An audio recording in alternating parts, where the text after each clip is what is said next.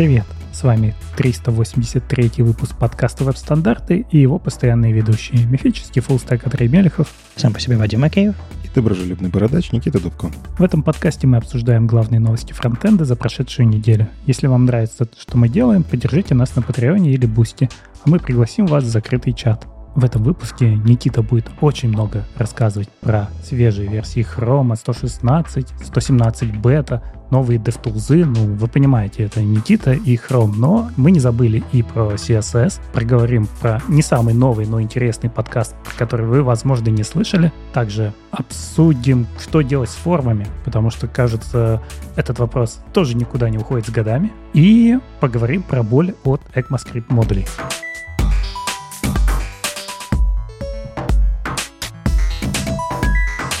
Ну что ж, классическая рубрика. Никита принес очень много всего про хром, так что это заваривайте пельмешки, наливайте чаечек, расслабляйтесь. Сейчас поедем. А, поэтому ты так сияешь сегодня. Да, я сегодня в светлом. Нет, ты хромированный. Э, этого не видно, ну, как бы в подкасте, но все-таки представьте, что я весь свечусь. В общем-то, Chrome 116 вышел. И, естественно, про него рассказали с видосиком, рассказали, показали всякое на картиночках. Прикол в том, что мы это все рассказали задолго до того, как этот выпуск э, произошел, потому что мы-то еще смотрим в бетке, мы еще на канарейках сидим. Но все равно важно сказать, какие вещи появились из того, что очень интересно, и я прям ждал, ждал, ждал, когда же оно появится и кто сделает прикольное применение этого в продакшене, Document Picture and Picture API. Это значит, что вы теперь можете не только видосики вставлять а, вот эту PIP. То есть, ну, что такое Picture in Picture? Это у вас появляется где-то окошко, которое контролируется. Сначала браузер его где-то размещает дефолтно, потом вы можете его разместить где хотите. И, в общем-то, туда можно было видосики достаточно давно добавлять. Ну, правда, про полноценность есть нюансы. Во-первых, она всегда поверх окон. Ну, прям всегда. Вы не можете ее как-то куда-то спрятать. Это особенность, это перекрывающее окно. Но при этом она не может жить э, вне пределов, точнее, не вне пределов, когда окно, которое его открыло, если вы его закроете, пип тоже закроется. Ну, так прописано в спецификации. Также вы не можете что-то с навигацией делать внутри этого окошка. Ну, то есть это просто открывается. Документ, он не навигируемый. Он просто что-то показывает. И вы не можете управлять позицией, где откроется это окошко. То есть это вещь, которую управляет исключительно пользователь. Но при этом очень просто все делается. Там буквально один метод вы вызываете request window, и все. Ну, то есть в JavaScript очень простой способ это все сделать. Да, естественно, нужно будет разобраться, что там, как там с вот этой самой навигацией, с ограничением, потому что непривычно. То есть это, скорее всего, должны будут странички специально для этого сделанные. Вы не можете туда запихнуть просто сайт, потому что он не будет работать так, как ожидается. Ну и учтите, что это маленькое окошко. Ну, то есть, как-то нам раньше надо было верстать мобильную верстку, десктопную верстку, а теперь еще пипную верстку потому что нужно будет вот в это маленькое окошко сверстать что-то, что будет показываться красиво, удобно для пользователя. Но, опять же, я вижу много применений для всяких мелких приложений, для всяких PVH, которые там, не знаю, в правом нижнем углу могут, не знаю, помодоро таймер, еще что-нибудь такое вот полезное, тудушка какая-нибудь простая. Ну, всякие информеры, графики. Кстати, вот я думаю, для тех, кто следит там, что в реал-тайме на сайте происходит, можно сделать такой простой виджет. Игра какая-нибудь, представь, ты смотришь какой-нибудь футбол, а там счет крупно выводится, или там, не знаю, какая-нибудь статистика, еще что-то. Ну, то есть угу. э, все, а, все вот эти вот оверлеи полезные э, можно туда засунуть, и раньше нужно было я слышал, раньше люди пытались эм, использовать Picture-in-Picture, то есть они брали и генерировали на лету прямо в браузере видео, ну там Canvas, все дела, блобы и прочие, прочие чудеса, ровно исключительно для того, чтобы какие-то информеры на лету генерировать. А теперь не обязательно все это рисовать на канвасе и засовывать в живое какое-то видео, можно нормальной версткой это делать, то есть э, просто сверстать себе информер. Ну, пока что только в хроме. Да, не будем забывать, что кросс-браузерная это пока штука будет, не будет работать. Но да, кстати, опять же, очередная реклама ARC, он так давно умеет, но только для избранных сайтов. Ну, то есть он там для Google Meet, для почты такие штуки прикрутил. Остальные сайты, к сожалению, он так не умеет. Ну, то есть у них там кастомная такая штука есть. Так вот, вы можете сделать, как разработчики ARC для своего сайта сами. А пользователь может это отключить? Ну, закрыть окошко может. Да, там в любом случае это request window, то есть э, ты точно так же, как всплывающие окна, можешь заблокировать И я так подозреваю, что один раз нажмешь заблокировать, и больше у тебя это появляться не будет. А эта штука может сама открываться? Или, или все-таки должен быть user invoked? Да, это user invoked. Нужно нажать какую-то кнопку только так. Само по себе оно не запустится. То есть при загрузке страницы ты такую фигню вывести не можешь, потому что современный веб, он такой, он не, не любит пользователя навязывать всякое. Ну, это хорошо. А интересно, что в описании они все-таки везде говорят о видео. То есть они даже не предполагают здесь, что у тебя там будет игра или еще что-то полезное. Ну, это пример просто. Это самое распространенное. То есть э, глав, один, из, один, из, один из главных use cases — это кастомные плееры для видео. То есть если в твоем плеере э, хочется включать, не знаю, какие-то субтитры, ускорять, еще что-то такое, не знаю, платформенный плеер там в, на iOS или, допустим, на, на... Ну ладно, это пока Chrome only, но все равно э, не поддерживает какие-то фичи, но тебе хочется кастомный плеер сделать именно вот там, в Picture-in-Picture. Ну, вот это, собственно, идеальное решение. Ну, и, и для всего остального тоже. Это не значит, что это ограничено только видео, нет? Ну, вы же помните, мы обсуждали, как Firefox патчил свой собственный PIP для того, чтобы работал там Disney+, Netflix mm-hmm, и всякое mm-hmm. такое. То есть они патчили браузер, чтобы нормально работало с субтитрами у крупных э, распространителей видосиков. Вот, а так теперь это на стороне разработчиков. Вот мне кажется, это даже удобнее разработчикам браузеров будет. Просто поддержал api Ну, просто поддержал, это я, конечно, загнул. Там стопудово очень много нюансов. Это вам не это не текст отрендерить. Хотя текст отрендерить тоже. Плохой, короче, я сегодня плохие примеры привожу. В браузерах все сложно. В браузерах максимально все сложно. Кстати, про сложности. DevTools раньше не показывали, когда у вас какого-то файла CSS не хватало, если вы импортировали. А сейчас он начнет их подчеркивать вот так прям красненьким таким вот. Не, ну в нетворке ты видел бы 404, красное, все такое, но вот именно в исходниках и в... Это не было видно. Ну и он еще на самом деле показывает в этих в issues, вот этот новый табик, на который мы рано или поздно все перейдем. А, ну, типа, я верю, что когда-нибудь консоль и issues разделятся, но будут показываться одновременно, но будем смотреть за этим. Так вот, там тоже это показывается, и еще показывается, где этот импорт произошел. То есть он указывает файл, вот там на четвертой строчке посмотри у себя, у тебя там что-то импортируется, не вижу, поправь, пожалуйста. Из того, что, как обычно, они запихнули в endmo, ну, вот я, конечно, это люблю, эту историю. Короче, появился Motion Pass, который позволит э, всякое интересное делать, э, двигать по линиям заранее нарисованным какие-то объекты. Вот, очень старая спецификация. Я помню еще Антон Немцев на веб-стандартах, э, веб-стандарт Days рассказывал когда-то очень давно в Минске. И, ну, типа, он тогда рассказывал, э, доклад у него был, вы не знаете CSS. Все мы знаем, этот спек только сейчас доехал. Тем не менее, классная штука, потому что раньше это приходилось делать не очень производительными анимациями. Ну, потому что это по факту транслейтами особо не сделаешь трансформами. Хотя, наверное, можно. Не, наверное, все-таки можно выпендриться. Но все равно слишком много нюансов. А здесь прям встроенная штука, рисуете свою кривую, по ней гоняете. Очень удобно. Ну и, как мы уже раньше говорили, свойства дисплей и контент visibility теперь поддерживаются в анимациях. То, чего раньше не хватало, у них там явно прописана логика, как это должно быть, ну, потому что из display none в display visible надо, ну, как дисплей-блок какой-нибудь, да?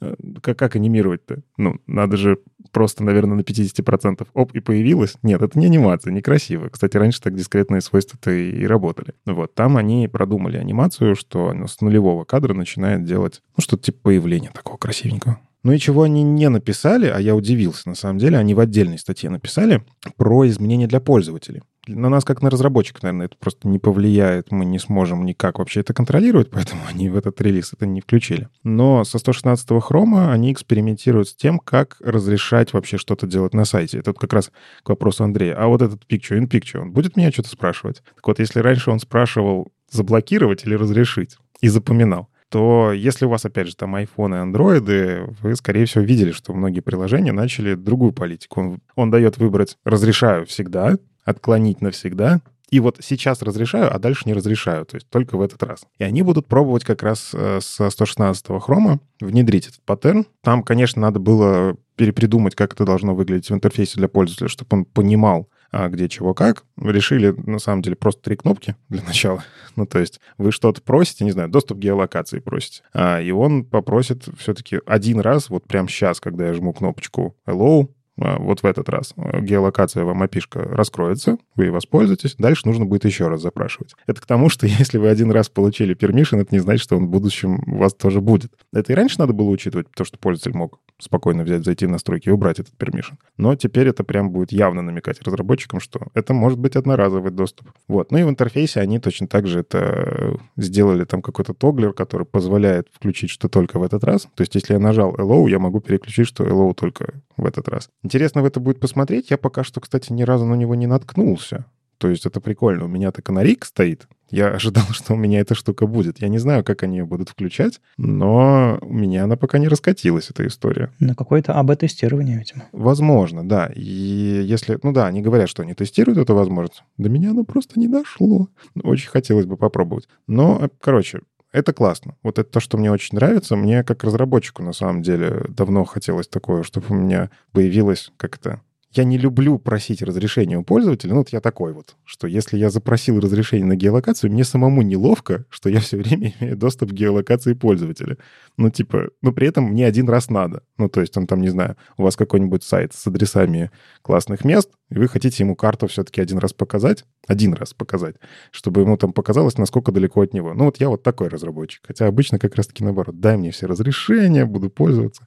Мне вот это как раз классно. То есть он один раз разрешил, я спокойно это один раз использовал, и дальше поехали. Ну, или при регистрации, там, или, или при, при адресе, адрес доставки помочь человеку подобрать, или там и индекс его напомнить. Ну, то есть какие-то одноразовые штуки, которые не требуют тебе вечного доступа и Понятное дело, что если, если тебе нужен какой-то адский маркетинг, то ты запросишь навсегда, но может, если у тебя простой проект и ты не настолько кровожаден, то самое то. Да я банально... Э, у меня две вещи в голове в этот момент. Первое. Пользователь мне больше доверяет, если я не слежу за ним по всяким опишкам. Ну, то есть, опять же, я делаю проекты для разработчиков чаще всего, а разработчики, они же такие мнительные. Так вот, если они знают, что я запрашиваю миллион всего для того, чтобы один раз этим пользоваться, им некомфортно, они уйдут с моего сайта. И вторая история, даже если вот это какой-то адский маркетинг требует вот этого всего включить, можно же это сделать один раз, то есть это сделать классную фичу, которая вовлекает, типа, нажми вот эту кнопку, она будет классная, мы у тебя один раз попросим. Короче, я как-то, не знаю, может, я неправильный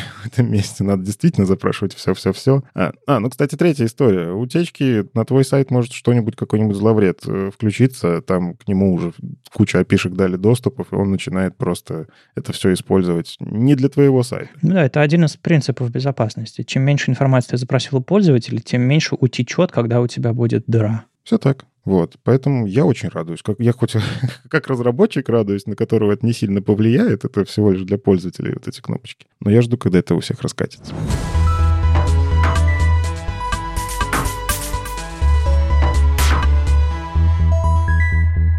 Ну ладно, а теперь прям вот сочная-сочная Chrome 117 бета. Там много всего, гораздо больше, чем в Chrome 116. И хочется начать с того, что они прям нехило так поработали над CSS. Ну и первая интересная такая штука — это Add Starting Style — ну, это не true, ну, хотя это rule. То есть это не медиа выражение. Это вот как keyframes, наверное, только не именованный, что-то такое. По-английски это rule, а э, в словаре веб-стандартов это мы назвали директивой. Да, тогда, наверное, это директива, да. В общем, суть в чем? Когда вы загружаете страницу, транзишены по умолчанию не срабатывают. Это прописано специально было в спецификации, потому что, ну, вы там написали нечаянно transition звездочка, открываешь страницу, и из initial значений там все начинает превращаться в черти что. Ну, потому что как это происходит? Когда страница грузится, у всех элементов по умолчанию а, CSS-значение initial. Ну, просто потому что CSS еще не загрузился а что-то применить надо. Затем происходит первое применение стилей, которое пришло из вашего CSS, и какие-то значения приезжают.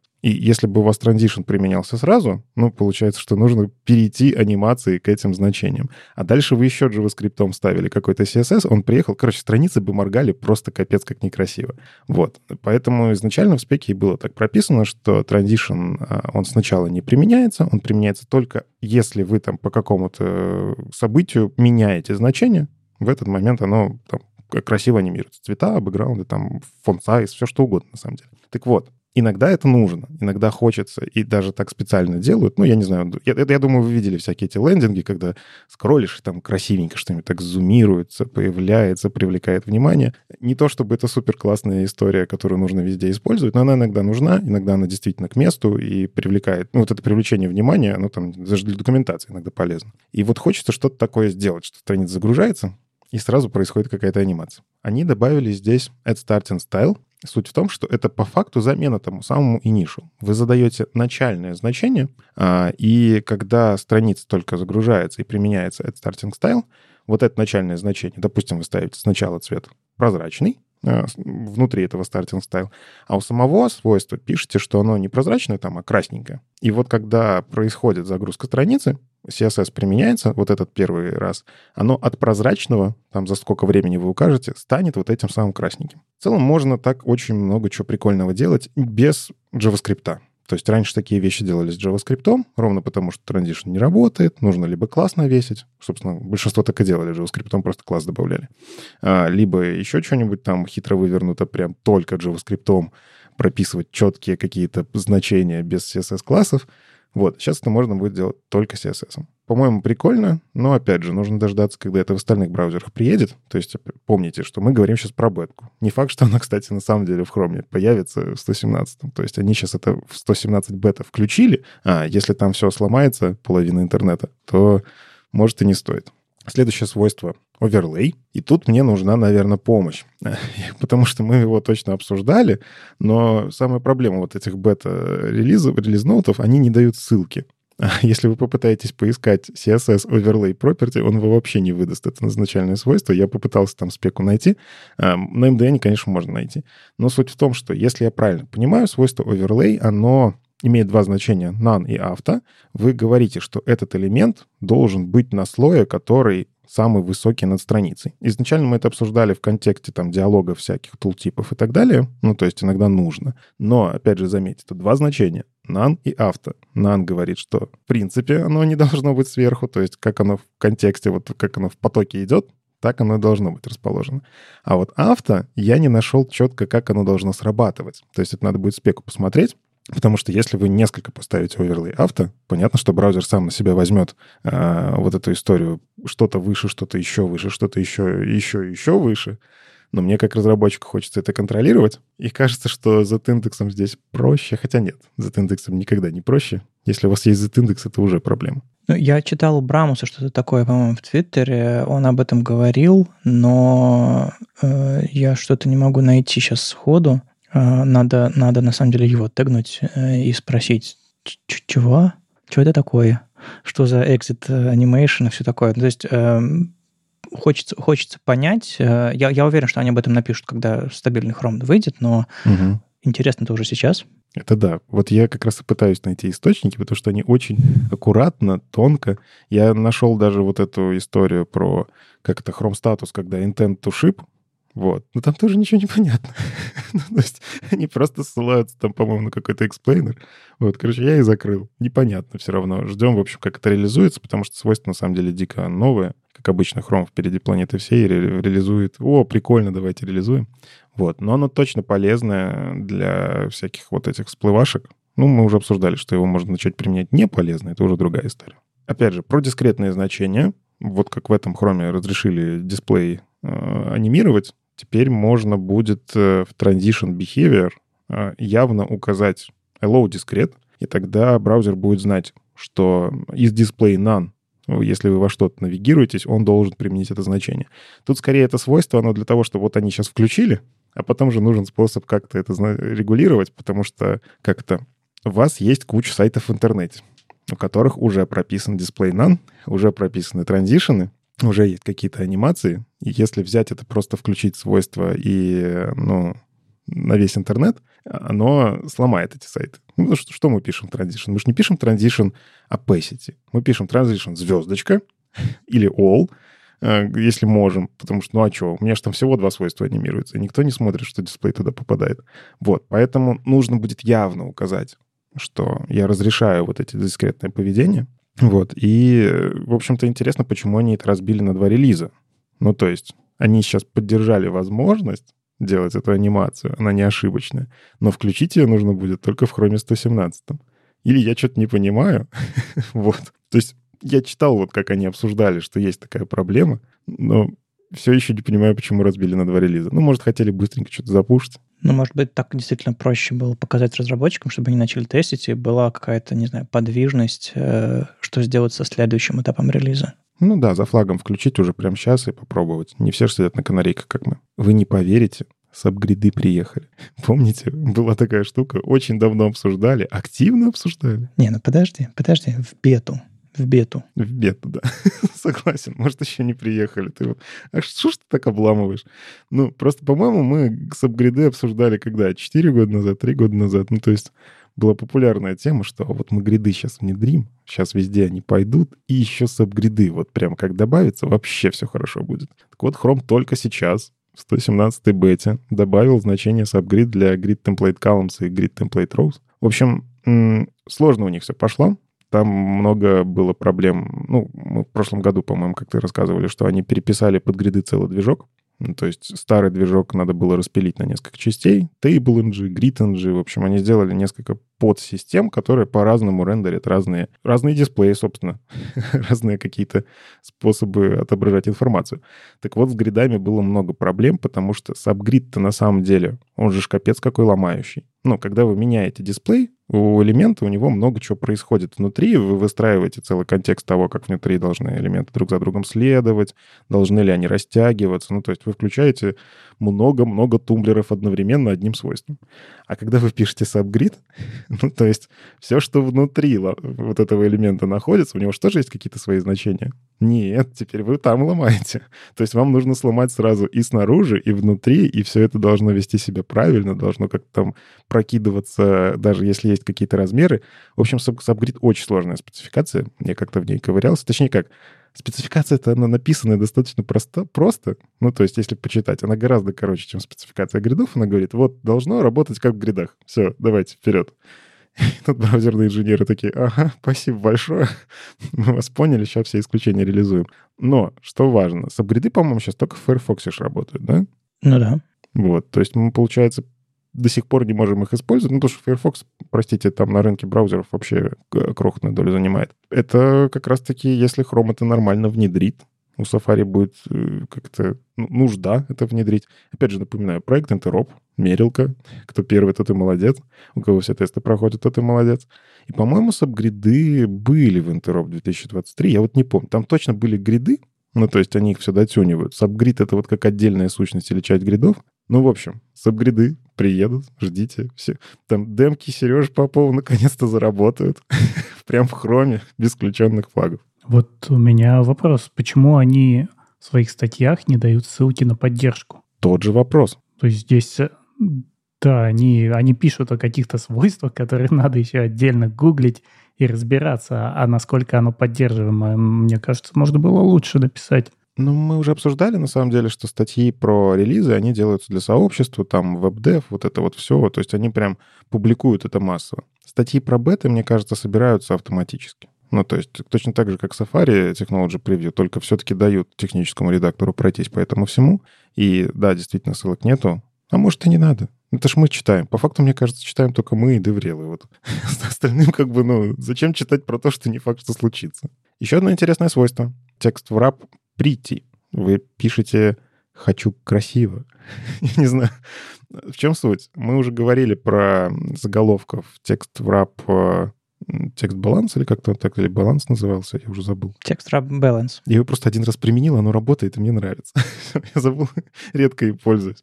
Вот. Э, Прити — это что-то такое же. В общем, они экспериментируют с непроизводительными алгоритмами расположения текста. Они тут явно пишут, что если вы просто текст раб раб он капец какой быстрый. Там оптимизировано все до мельчайших э, микро-нано-секунд. А вот когда мы работаем с Прити, вам нужно попробовать текст, поиграться с текстом. Вот все как заказчики. Поиграйтесь с текстом, пожалуйста. Сделайте так, чтобы в конце не одно слово висело, а два. Я-то думал, это наконец-то у нас в CSS появилось свойство, которое ты применяешь и становится красиво. То есть, если заказчик такой, сделай мне красиво. Ты пишешь одно CSS-свойство и хорошо сразу. Все хорошо. Вообще все проблемы решились. Эх, если бы не все. Ну, начнем с того, что да, если вы везде расставите текст Pretty, скорее всего, Core Web Vitals у вас просядут нехило так, потому что внезапно это медленная штука. Она скорее нужна для каких-то таких, ну, мне кажется, она нужна для каких-то, вот, не знаю, вы новостное издание читаете, там есть такие цитатки, которые на полэкрана, и вот тоже иногда подбешивает, когда одно слово висячее, еще и коротенькое в последней строчке. А, вот. И, в общем-то, суть в том, что Прити пока что как раз-таки работает над тем, чтобы распределить текст по тексту. Это должен быть многострочный текст, чтобы вот, вот этих висячих строк не было. То есть либо эта строка удлиняется, либо он как-то там даже, по-моему, что-то ужимает, я так и не разобрался. Ну, в общем, короче, этих строк не появляется, когда там всего одно слово. Казалось бы, это ж там, что там, слово-то перенести, а нет, целый алгоритм. Там э, есть ссылка на Knowledge Base э, Google Fonts. Э, Google Fonts есть большая библиотека всяких там э, терминов и вообще статей и всякого такого. Там не просто шрифты последние, последнее время. И там они объясняют, что это прямо сейчас в этом алгоритме, ну, точнее, на Google Fonts объясняют, что такое э, widows and orphans, ну, там, вдовы и сироты. В общем, типографические термины обычные, ничего такого. Э, это когда маленькие слова свисают в конце строк все такое. И, э, насколько я понимаю, ребята в Chrome собираются прямо сейчас вот это ключевое слово «прити» исправляют исключительно orphans, сироток, одинокие слова, но в дальнейших релизах туда добавятся другие способы сделать ваш текст красивым. То есть это, это э, работа этого свойства будет развиваться, не то, что у него новые значения появятся. Вот это меня и смущает. У меня же есть скриншотные тесты на проекте. И вот я такой обновляю браузер. Я всегда, когда обновляю браузер, боюсь, что что-то сломается. Но я, я включил вот это свойство, допустим. Оно у меня красиво работает. Обновляю браузер, у меня падает куча э, тестов просто потому, что вот это свойство начало работать чуть-чуть по-другому, они там оптимизировали алгоритм. Как будто у тебя скриншотные тесты и, и, и так не падают каждую неделю. Ну, что ж ты... Что ж ты на больное это, да? Не, они, понимаешь, Суть-то теста в том, что я сделал какие-то правки и ожидаю, что оно упало, потому что я что-то не так сделал. Я начинаю в своем коде искать проблему. А здесь я по факту NPM-пакет обновлю. Ну, то есть у меня там обновится какой-нибудь, э, что я там буду использовать, Puppeteer или что сейчас, Playwright модный, вот. В нем обновится движок Chrome, у которого будет другое поведение. И все. Ну, короче, грустненькая история.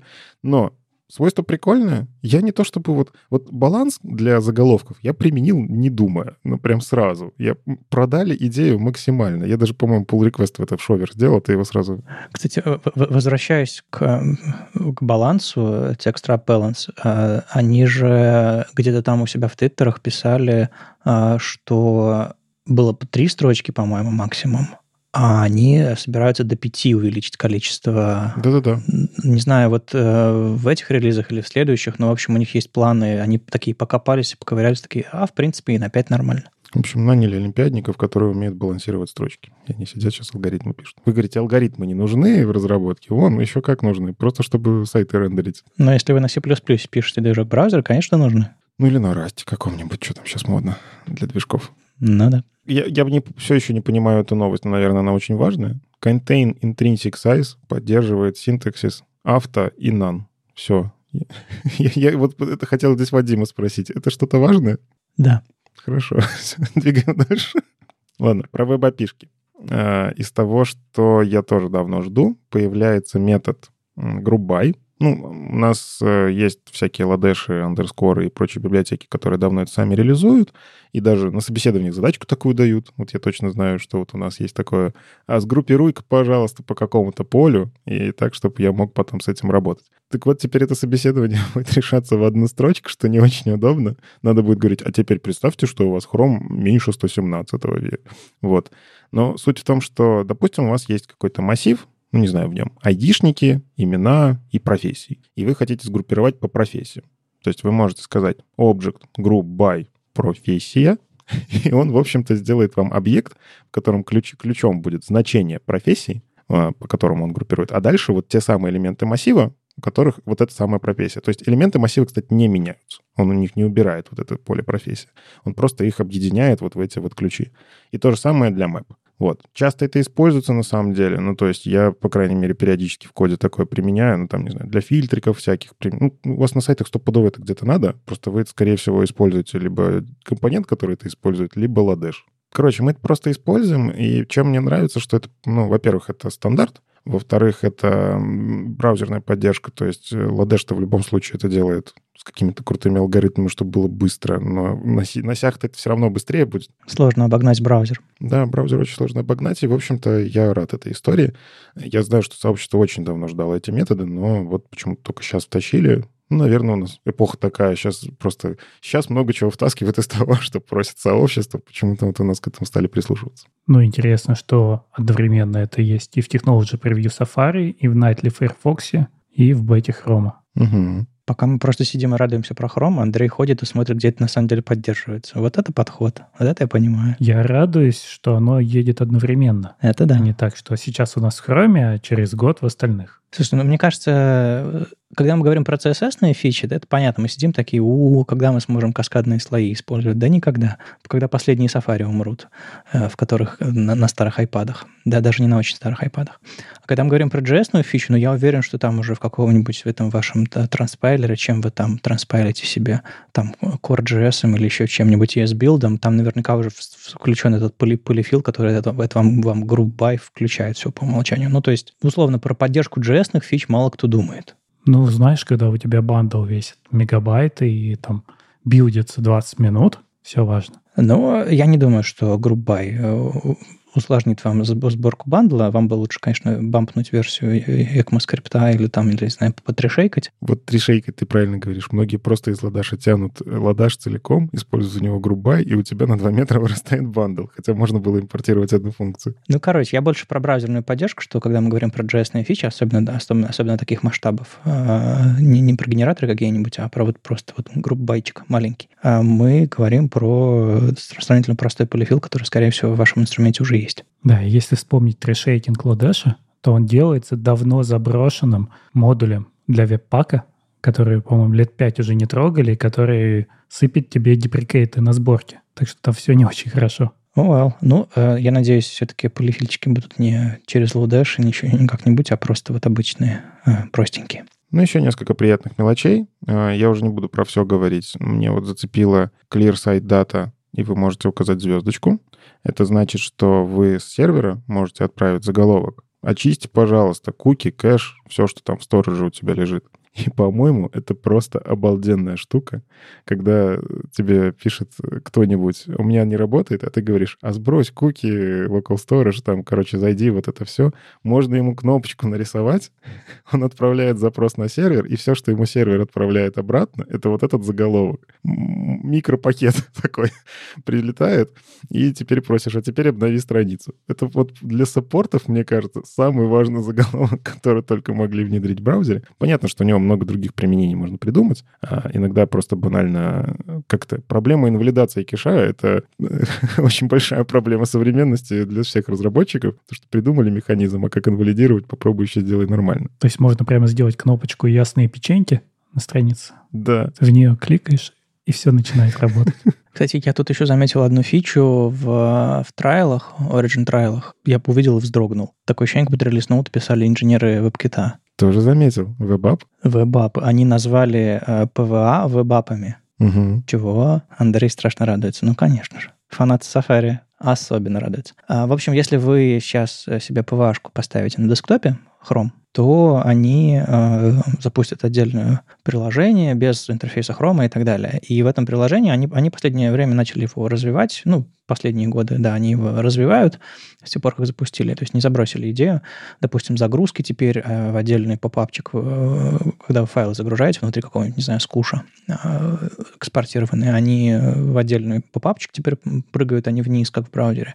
И вот теперь у них есть Origin Trial, который позволит вам сделать несколько вкладок внутри вашего PWA, то есть у вас, по сути, появляется браузер со вкладками, и кто-то может написать браузер, который можно установить как PWA из Chrome, и адресную строку, в принципе, тоже можно туда вкрутить.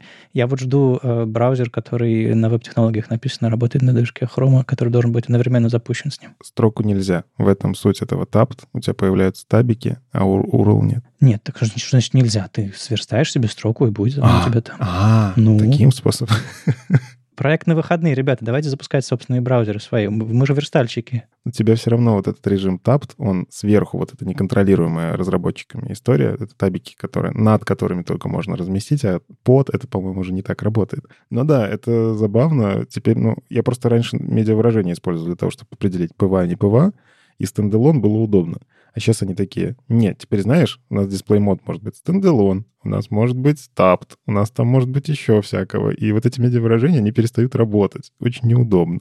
Но это получается, что такое решение позволит запаковывать в веб-апы то, что не было изначально single-page application. Угу. Ну, или то, что, скажем так, э, получит какие-то преимущества от того, что у тебя одновременно могут быть открыты несколько вкладок. Например, э, какой-нибудь Google Docs или какой-нибудь э, Gmail. Ты ходишь в отдельные вкладки, написать свое отдельное письмо или редактировать отдельный документ. И, насколько я понимаю, это все будет ну, внутри одного Origin э, контейнится, то есть ты, условно, нажав на какую-то ссылку, откроешь ее в отдельной вкладке внутри твоего же PVA то есть как, допустим, а, внутри нативного приложения, например. Ну, то есть э, это, это будет полезно, мне кажется, на десктопе совершенно точно. А, но пока это Origin Trial, в него можно зарегаться и начать э, тестить это все. А, по-моему, хорошая фича, просто она чуть-чуть немножко отползает в сторону от классических PVA, но почему бы нет? И оно рядом еще пип откроет. А вот, кстати, интересно, пип, это же надо разрешение давать. Ну ладно, придем к этому позже. Из того, что хочу еще обратить внимание наших слушателей, Privacy State Token API а, выкатывается тоже в этой версии. Это, помните, мы обсуждали Trust токены? Их переименовали, чтобы никто не догадался. Всячески скрывают максимально. Вот. А, это те самые токены, которые на замену а, third-party cookies должны прийти. В общем, если для вашего бизнеса это очень важно, вы можете начать с этим играться уже вот с этого релиза. И они объявляют о том, что unload event которые есть, э, они тоже его потихоньку будут выключать. В общем-то, со 117-го хрома а, как-то начинается, начинается процесс деприкейтинга, выключения. У них есть э, конкретный роудмап, когда что будет выключено, тоже можете в статье найти, но суть в том, что да, unload event, если поискать по интернету, используется капец много где. Вот, его, он в какой-то момент перестанет работать, и у них, если что, есть инструкция, как от него отказаться, как перейти на более современные обработчики. В общем, Опять же, если нажмите сейчас, вот э, поставьте нас на паузу, нажмите по проекту, поиск по файлам, unload. Если оно у вас там есть, заведите хотя бы себе тикет на то, чтобы переписать правильно. Ладно, давайте сделаем небольшую паузу от хрома, но только паузу. Вот. Давайте поговорим, что еще интересного-то в мире происходит, кто о чем говорит. Да, отвлечемся. Э, нас тут э, еще впереди DevTools хромовские 117 Никита еще, еще полтарелки пельменей осталось, надо, надо все-таки дорассказывать. И мы сейчас прервемся на CSS-подкаст.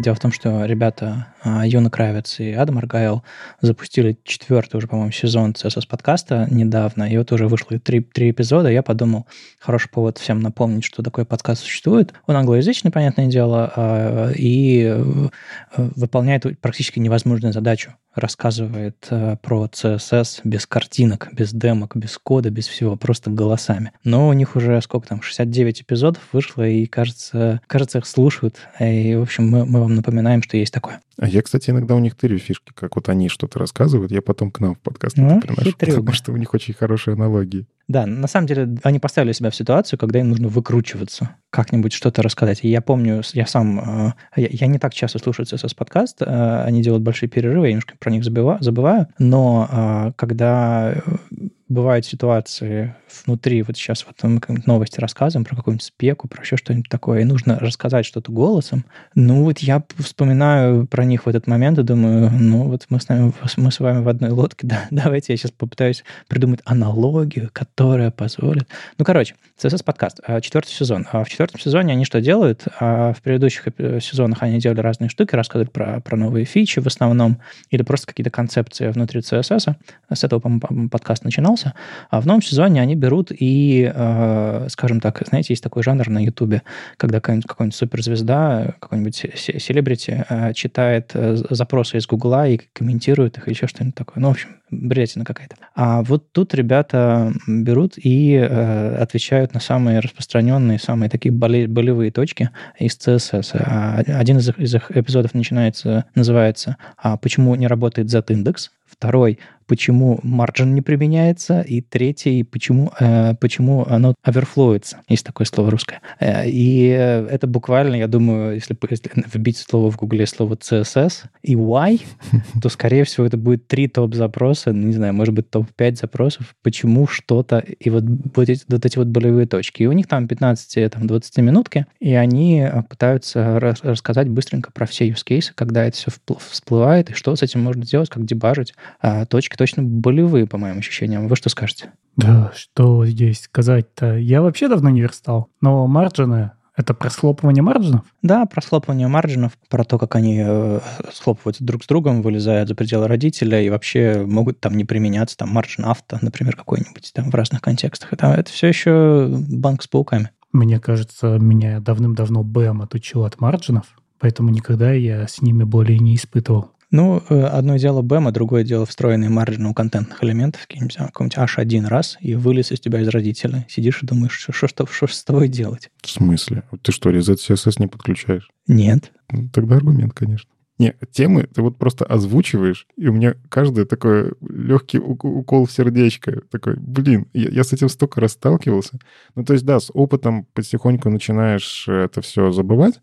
Ну, то есть для меня Z-индексы в какой-то момент стали табу, и поэтому они у меня всегда работают, потому что у меня их нет. Если они у меня есть, это скорее я даже туда тудушку пишу, типа придумать какое-нибудь решение, чтобы это было внизу, э, там где-нибудь перед закрывающим тегом body, чтобы оно точно применилось. Собственно, большинство библиотек тоже к этому пришли, потому что Z-индекс hell — это невыдуманная история. Вот. То же самое с э, схлопыванием маржинов. Я здесь, наверное, присоединюсь к Андрею. Я просто стараюсь писать CSS так, чтобы они и не схлопывались. Чтобы был один маржин всегда снизу у элемента. И если надо, я его в ноль там скидываю, все. Но опять же, эти же все штуки, они пришли ровно потому, что у меня когда-то были боли, то есть я же до этого дошел из-за того, что я с этим сталкивался. И я вот сейчас тоже пытаюсь понять, а как новичкам это все объяснять? Ну, потому что себе-то я приучил, просто не применяя это, а, ну, а новичку иногда нужно понять, почему оно не работает. Ну, а как мы понимали? Открываешь документацию, читаешь, там написано, да, марджины схлопываются. Ну, то есть ты не понимаешь, почему они схлопываются, но тебе же написано, что они ведут себя так. Не знаю, как вы, но я принцип работы слопов, слопывающихся марджинов понял не, не по спеке, потому что то, что было написано в спеке, когда я, собственно, входил в CSS, ну, совершенно не помогало. Я это понял по каким-то статьям, по, по, MDN, может быть. Ну, то есть э, спека мне точно не помогла. Какие-то визуализации, картинки и все остальное, вот это вот в статьях помогло. Более того, это все было волнами. Сначала я пробовал писать CSS, он работал не так, как я ожидал от него. Я шел, читал спеку, ничего не поменял, не понимал, шел читать статьи, что-то понимал, а потом, не знаю, оказывался в ситуации, какой-нибудь дисплей Flex, и там маржины по-другому работают, потом дисплей Grid маржины по-другому работают, и здесь они схлопываются, здесь не схлопываются. Ну, короче, через всю мою как бы жизнь э, маржины были таким э, механизмом, который я тоже, как Никита, типа, огонь горячо, не трогать избегал? Ну вот у меня та же история с Z-индексами. Я когда-то думал, что Z-индекс я понимаю. Ну, так, там же все просто. Ну, типа, ставишь больше чиселку, ага, должно ага. быть выше. Окей, потом я понял, ага, есть контексты, что внутри одного контекста работает. Ладно, я начал понимать, как работают контексты. Потом они, блин, принесли CSS Transform 3D, вот это Translate 3D. И такие, не, ребят, теперь будет работать вот так. Потом они внедрили диалоги, которые вообще поверх всего. И ты такой, блин, за что? Вот сейчас мы это свойство overlay обсуждали. Я боюсь, я не знаю, как оно будет с индексом работать. То есть свойство z-индекс, оно проклято, мне кажется. Да нет, на самом деле то, что вот ты сейчас упомянул про диалог, про весь этот оверлей, тот самый, вернее, топ топ лейер если, если быть точнее, а, про новую штуку, а, это все а, что-то новое, что позволяет лучше работать со всем этим. То есть прямо сейчас, вот если упомянуть и про Z-индекс, и про margin, и даже про Overflow, есть новые технологии, новые свойства, которые э, призваны решить эту проблему. Вот, например, с, с тем же самым маржином маленький опрос. Кто-нибудь знает про значение display uh, flow root? Слышал, но прям точно не скажу, что оно делает. Не помню. Вот. А flow root — это условно как клерить флоуты. Угу. То есть, чтобы флоуты не вываливались за, э, за пределы родителя, придумали свойство flow root. Но это не просто для флоутов. А flow root заводит э, тот похожего рода блочный контекст форматирования, что-то такое, что-то вроде того, что происходит внутри гридов и флексов. То есть внутри а, display flow root, который ведет себя с, с внешней стороны как display block, маржины не схлопываются и не вылазят за пределы а, вашего, вашего, вашего блока. Вот такое вот появилось новое свойство, причем какое-то время назад, уже несколько лет, мне кажется. Внутри него маржины работают по-другому, а, без э, сайд-эффектов, которые приносят с собой display flex, display block или overflow hidden, например. Вот, вот это нужно учить новичкам, это, это, это нужно рассказывать новичкам. С Z-индексом, да, вот это вот топ-плеер, который решает эту проблему, но помимо вот этого топ-плеера, который пока еще, по-моему, руками не задать, но все эти поп-оверы, все эти диалоги, они в него автоматически вставляются, и нужно еще понимать, что это по сути, отдельный контекст, этот топ-лейер. И если вы открыли диалог внутри диалога, он будет выше вашего диалога. Если поп-овер идет второй после а, уже открытого поп-овера, он будет э, сверху него тоже. То есть интересная штука, такой специальный небесный э, верхний слой, в котором э, свой порядок следования тоже отдельно. Э, вот, такая вот, вот такой вот хелпер у нас появляется, он, и он будет еще развиваться. А мне больше всего на самом деле нравится здесь такая история, что если вам, скорее всего, пришлось вот бороться со слопанием маржинов, с тем, что у вас Z-индекс какой-то очень большой, то, скорее всего, UX вашего приложения тоже так себе. Mm-hmm. То есть эти вещи, они DX и UX в этом месте прям связаны. Ну, то есть с Z-индексами я боролся исключительно тогда, когда дизайнер делал попапы поверх попапов, а там внутри тултипы, и вот эта вот вся история. А по-хорошему, ну, типа попап поверх попапа забудьте. Максимум один попап. Сделайте отдельный экран и так далее. Ну, то есть дизайнеры потихоньку к этому приходят. Раньше просто лепили и лепили. Ну, было так модно. Все, делаем. А сейчас UX, он становится все важнее. Мне кажется, ровно поэтому и появляется как раз-таки требование к разработчикам браузеров, а давайте-ка вы все-таки диалоги-то реализуете. Ну, к ним же приходят тоже с заказами, к ним приходят большие всякие медиа-платформы и говорят, нам это очень сильно надо. И спецификации многие пишутся не браузерами. Ну, то есть, опять же, если вы думали, что все спеки пишут только браузеры, нет. Там есть представители бизнеса, которым просто нужно, чтобы у них на сайтах это работало. Вот. Поэтому это развитие, оно, мне кажется, естественным. Раньше делали так, было плохо, все сами страдали, пользователи страдали. В какой-то момент такие, так может, не будем страдать? Давайте придумаем вот эти оверлеи. Ну и если уж не говорить про оверлеи, которые пока все еще немножко попахивают чем-то из будущего, у нас есть э, довольно-таки распространенный паттерн. Он еще появился во времена, как бы когда э, цвел и пах э, SAS. Мы заводили группы задендексовские, когда у нас была группа типа обычная, повыше и самая высокая. То есть, чтобы у нас не было 28 задендексов в нашей кодовой базе, и чтобы мы не лепили 99999. Кстати, вот в одном из этих эпизодов Адам говорит, что, по-моему, самый большой Z-индекс, э, который возможен в Chrome сейчас, это, по-моему, то есть, там, миллиард или еще что-то такое. То есть э, это все зависит от э, типа интеджера внутри в памяти хрома, еще что-то такое. Но там значение очень большое, больше, чем вам когда-либо понадобится. Можете как-нибудь попробовать поставить много девяточек, проверить, э, какой из них выше, какой ниже. Ну, прям руками подобрать это э, максимальное значение. Так вот, кастомные свойства, SAS переменные или что-нибудь типа того вы тоже можете в своей кодовой базе использовать, чтобы у вас были константы, какого-то типа, которые, по сути, делают группы. Там, обычный Z-индекс, высокий и самый высокий Z-индекс, пока у нас, допустим, нет этого чего-то нативного в браузере. Я это видел а, на предыдущей работе, на которой я работал, подобные, подобные константы. Они помогали, вы не пытались решить проблему на ходу.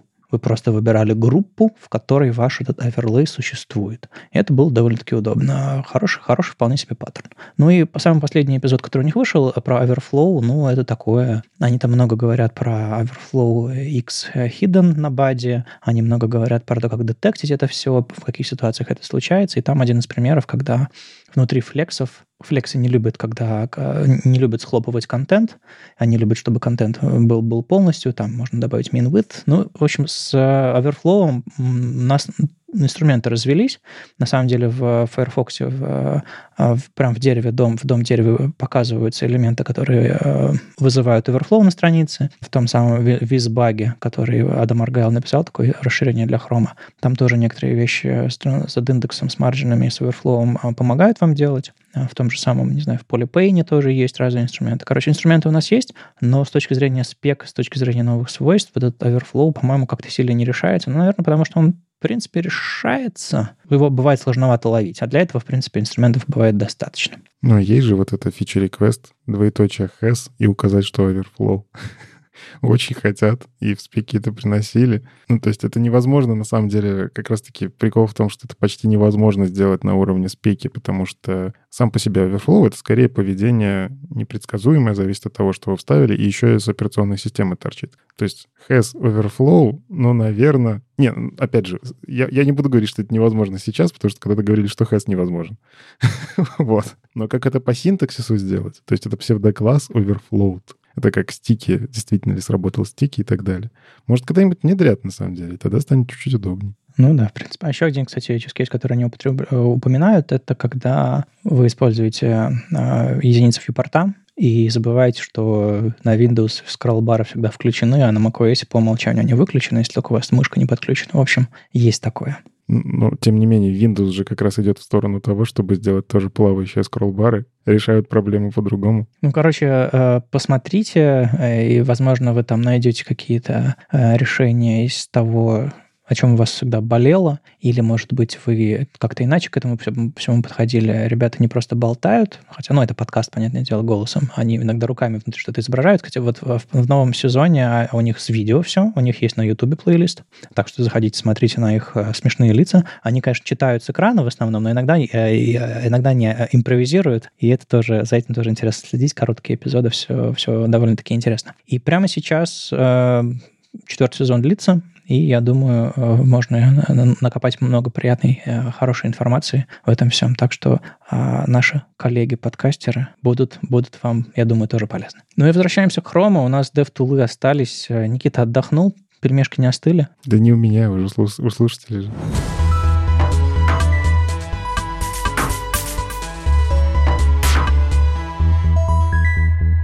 Да, как же не рассказать про э, Chrome DevTools? Там тоже много всякого. Я постараюсь, конечно, коротенечко, но ничего не обещаю. В 117-м хроме в DevTools появляется полезная вещь, очень полезная вещь для меня максимально. Это возможность переписывать заголовки, переписывать контент, который возвращается по любому урлу. Они почему-то разбили на две вещи, что отдельно XHR, отдельно fetch и отдельно просто запросы какие-то, но по факту механизм-то один и тот же. То есть есть какой-то URL, по нему в нетворке что-то сходило куда-то, и вы можете на это повлиять. И для этого у них появилась новая вкладочка Source, а, которая называется Overrides. То есть вы это все можете контролировать, вы можете смотреть, что именно вы переписываете. Но механизм такой. Вы заходите по факту в нетворк, ну, существующий, когда вы там загружаете что-нибудь, какой-нибудь сайт, находите запрос, который вам надо, жмете правой кнопкой мыши дальше override, что вам там надо заоверрайтить. Опять же, можно просто только заголовки, например, если вы там тестируете, что кука не пришла или там clear site data пришел, например, который мы только что обсуждали. Или хотите, не знаю, замокать какую-то ручку бэкэнда, которая еще не готова. Это, кстати, вот, наверное, киллер фича вот этого всего. У нас же не бывает же такого, чтобы бэкэнд не был готов, когда фронтенд ты пишешь, да? Но на самом деле это постоянно происходит, и э, есть для этого отдельные инструменты. Но зачем отдельный инструмент, если есть Chrome? Ну, опять же, любой браузер, который это поддерживает, но просто в Chrome это есть, это классно. Мне очень нравится. Вы можете контролировать эти оверрайды и, ну, что там происходит. Вы заходите в этот файл, в котором вы сделали оверрайд. По факту замокали ручку, будем так говорить. Вы меняете контент, перезагружаете страницу, по факту для тестировщиков, мне кажется, тоже незаменимый инструмент. Очень крутая вещь. Но когда я это смотрел, по-моему, он работает так, что ты не можешь подменить, например, один заголовок. Ты заменяешь весь набор заголовков, который к тебе летит, угу. на заверайдженный. И если у тебя там есть, например, какой-нибудь CSRF токен, ну, он сломается. Это правда. Я тоже видел такое даже в Твиттере. Или уже не в Твиттере, как это называется? X называется. Вот, ругаются. Да, эта фича, она достаточно свежая. Она делает как? Она делает слепок того, что было в запросе изначальном, вы там что-то меняете, и он, сохран... он этот слепок подменяет. И действительно, всякие токены, которые с авторизацией, вот там есть большие нюансы. А, я видел, что отвечали, да, мы на это посмотрим, мы будем про это думать. Ну, то есть, да, Андрей прав, не для всего это пока можно применять. Да, потому что вот у меня была задача, где я уже такой, о, классно, у меня же есть оверрайды, я пойду и сейчас один заголовок подложу, а нельзя, надо целиком подкладывать. Ну, а что ж ты токены тестируешь? Выключай авторизацию при локальной разработке. Вообще. Ну ладно, на самом деле валидные замечания, но я думаю, они это доработают. Следующая история. Э, в Network панели очень часто меня бесит, э, что выводятся урлы, которые из экстеншенов. Ну, то есть я такой, а что это за... Что, что происходит? У меня такой файл в сборке появился, а потом смотрю, а, это у меня от блока, оказывается, вставил вот эту штуку. Или вообще Core Web Vitals у меня этот скрипт подтянул. Э, в общем, раньше был очень хитро вывернутый способ спрятать, не задокументированный причем. Я его где-то в Твиттере нашел, что вы можете там URL, двоеточие, минус э, Web Extensions, URL, что-то такое написать, и он тогда их прячет. Так вот, они сделали это нормальной кнопкой, То есть теперь есть рядом с фильтром справа Hide Extensions URLs, жмете галочку, и он вот эти все э, не показывает. Очень маленькое улучшение. Оно и раньше как бы работало текстом, но сейчас оно работает понятно для всех, задокументировано. А, и да, они прям показывают пример, что нам, ну, когда у вас много экстеншенов стоит, так дебажить сильно проще. Кстати, заодно напоминает, что когда исследуете перформанс вашего приложения, исследуйте это, пожалуйста, в, двух, в двух вариантах. Сначала в какой-нибудь вкладке, где у вас нет экстеншенов в специальном профиле, а потом все-таки с экстеншенами это тестируйте, потому что пользователи, они с экстеншенами сидят. ну, то есть не надо делать абсолютно чистые лабораторные условия. Приятное маленькое улучшение. Теперь HTTP статус-коды выводятся текстом. Ну, то есть у вас будет не 204 статус-код, а 204 no content. Не 404, а 404 not found, вот всякое такое. Но казалось бы, мелочь, правда? Ну, правда же мелочь. Но она такая какая-то приятная, потому что я вот не все коды знаю. Ну, то есть я там основные коды, там э, несколько пятисотых, парочку четырехсотых, 403 вспомню. Двухсотый я знаю там только 200. Ну и то, что 300 про редиректы, и то я не вспомню, какой, чем 301 от 303 отличаются, я сходу не вспомню. Я все время гуглю, ну правда. А тут оно прям вот выводится здесь. Боже, это... Вот я обожаю такие маленькие улучшения, которые делают жизнь лучше. Вот только разработчики обычно, когда они используют нестандартные коды, они их используют от балды. Чтобы нам сюда вот засунуть бы, вот, чтобы вот на эту ошибку среагировать и нарисовать правильно в интерфейсе. Вот это вот у нас, кажется, нигде не использовался. Давайте его возьмем. А что плохого в том, что если ты ошибся немножко кодом или использовал слегка не тот, что-то от этого плохое. Ну, то есть, условно, если ты возвращаешь э, вместо 200 404, это как бы не очень, но все равно, э, а что, что пойдет не так, если ты не с тем кодом прислал страницу, но браузер все равно ее отрендерил, и все хорошо?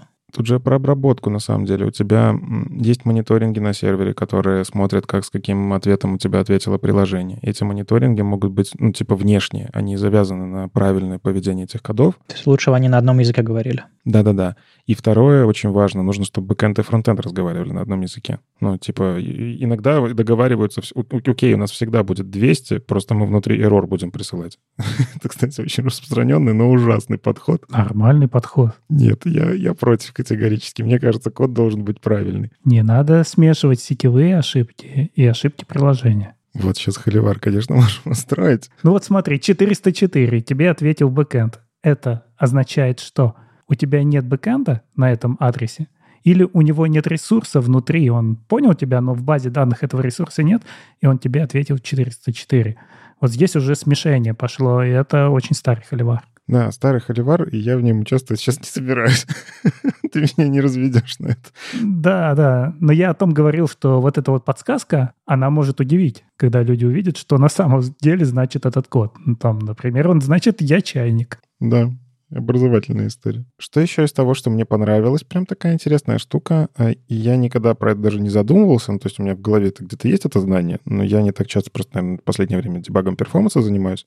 В общем, у вас бывают ресурсы изначально стоит какой-то приоритет высокий, а потом по факту в нетворке он все-таки низкий. Ну, это когда fetch priority меняется, динамически что-то там подменилось. Или браузер сам за себя решил, что оно за viewport и поэтому понизил. Там есть очень много таких эвристик, где браузер за вас ну, точнее, не за вас, за пользователя принимает решение, какой контент важнее, и повышает или понижает приоритет. Так вот, теперь это в нетворке посмотреть можно будет.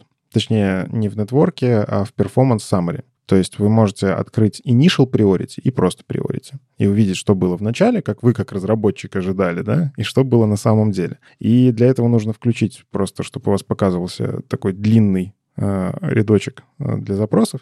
Но, по-моему, тоже очень правильно, потому что раньше такие вещи дебажились через... Вот я статью читал, я видел доклад, говорили, что вот так, и говорили, что браузер показывает не на самом деле. У меня где-то вот табличка распечатана, пойду посмотрю, как это должно работать. Теперь это просто браузер вам покажет. Вот честно, я думал, что будет хай, но, прости, сделал low. Вот. И еще будет классно, если они эту историю потом протянут в performance тулзы, которые позволяют собирать эту всю статистику, отправлять на сервер, потому что хотелось бы еще такие вещи действительно собирать. Но будем ждать. Расхлопушки в редакторе кода. Прикрутили. Прикиньте, сколько лет прошло. И давно очень просили, и они наконец-то сделали. Ну, там понятно, из-за того, что им, они сначала пошли в сторону того, что нужно было Prettifier включить, ну, потому что мы минифицированный код отправляем, эти расхлопушки в одной строчке не имеют никакого смысла. Ну, типа, что я в твоем min CSS рас расхлопну, у тебя одна строчка CSS приехала. Поэтому для расхлопушек, да, нужно, чтобы появились... Что такое расхлопушки? Да, может, не всем понятно. Это когда у вас есть какие-то фигурные скобочки, внутри них код. Часто вы в редакторе кода, наверное, схлопываете это. Ну, то есть убираете так, чтобы было описание функции, а тело там за многоточием. А вы часто этим пользуетесь? Да. Постоянно. Угу. А я очень редко почему-то. Я как-то не знаю, я... Я знаю людей, которые там выучили горячие клавиши и ходят по своему коду такие хоп-хоп-хоп, включили, выключили, э, и я смотрю на это и думаю, а зачем? Фокус внимания. Ну, в смысле, я нахожу то, что мне нужно, и я внутри этой, она обычно, не знаю, это функция или там метод, еще что-то такое занимает, там, не знаю, пол экрана, но я как-то фокусируюсь на нем, и да и норм. Хм. Ну, ты попробуй. Не, ну если у меня, если у меня портянка на 10 тысяч строк, я иногда открываю один и тот же файл в двух одинаковых вкладках, и просто, не знаю, разные, разные части этого файла у меня вот в разных, в разных вкладках э, открыты. И ну, короче, я как-то вот не придумал для себя нормального. Это как, не знаю, как, как, как Лешу Симоненко бомбит от э, мини-мэпов. Вот меня от этих расхлопушек как-то... Ну, то не, не бомбит, я просто такой... Что-то я, вот я не придумал в своем workflow для них роли. Копировать удобно. Ты функцию схлопнул, выделил одну строчку, вся функция скопировалась. А я боюсь, кстати, копировать, вдруг, вдруг с треугольничком скопируется. Гарантирую, не скопируется с треугольничком, не бойся. Но все равно странно, непонятно, что ты выделяешь в этот момент. Я этой штукой постоянно пользуюсь, э, особенно когда у тебя какая-нибудь задача написать большую логику, ну, я как делаю? Я пишу обертку, в которой сначала прям комментариями пишу, что мне надо будет сделать. Затем комментарии превращаю в методы, вот. И этот метод, он внутри какой-то длинный, и все, я, я уверен, я его протестировал там где-нибудь рядышком. Я уверен, что он работает как надо, и в него в названии описано все, что он делает. Я не хочу больше читать, что там находится. Я его склопываю. И у меня остается всегда на экране один метод, с которым я работаю, но при этом вижу имена остальных методов. Ну ладно. Ну, я понимаю, что это не для всех, но очень много народу просили эту фичу. И, наконец-то, наконец-то оно начнет работать. А, и, да, понятно, что это все с Prettifier, потому что без него бы это, наверное, и не случилось. Еще из того, что важно, наверное, для меня, Тут просто я, я опять же, давайте буду не про все, чтобы у вас была какая-то мотивация зайти и самим почитать, что произошло. Есть история про прелоудинг. То есть уже Chrome давно объявлял, что мы поддерживаем прелоуды, вы можете их использовать, вот вам спецификация, вот вам демки. Но как эту штуку дебажить? Ну, то есть я захожу на страницу, а что у меня запрелодилось? Это в нетворке смотреть запросы или как? А, а при рендер вообще, а с ним что делать? Ну, там же есть еще и такая история, что что-то там начинает браузер делать без моего ведома. В общем, вы можете зайти в application preloading и посмотреть, что браузер вообще на вашей странице решил запрелодить. Он находит э, конкретный список каких-то, ну там три вкладки, Speculation Rules, Preloads и This Page. И я вот пока не добрался, хочу посмотреть на какой-нибудь страничке Гугла, просто я вижу, что они сами эти прелоуды активно используют на, на разных сайтах. Хочу посмотреть, как это на самом деле работает. Вот. Но суть в том, что он прям показывает, какие правила срабатывают. А, на всякий случай, прелоуд — это не только про прелоуд. Это в том числе про пререндер. Это тоже очень важно. У вас некоторые запросы на сайт идут не для того, чтобы просто запрелодить, а прям отрендерить эту страницу. Мы уже обсуждали, что это может сломать некоторые метрики, когда у вас там метрика неправильно загружается. Вот это очень важно уметь дебажить. Они добавили этот инструмент, возможно, для самих себя в том числе. Хотелось понимать, а что же мы там в браузере это делаем. Добавили такой инструмент. И вы тоже сможете это делать. Ну и если вы заметите, что цвета поменялись, вам не показалось. Они обновили цвета, сделали свежее, современнее. Ну, кстати, мне нравится. Стало действительно как-то так мягче, что ли. У них такая была, не знаю, серая, цветовая палитра. И даже темная тема у них была такая немножечко угрюмая. Они темную тему, кстати, тоже немножко переделали. Вот я заметил себя в канарейке, что у меня там чуть-чуть что-то поменялось. Синий стал приятнее, я бы так сказал. То есть они поработали с оттенками синего хорошо.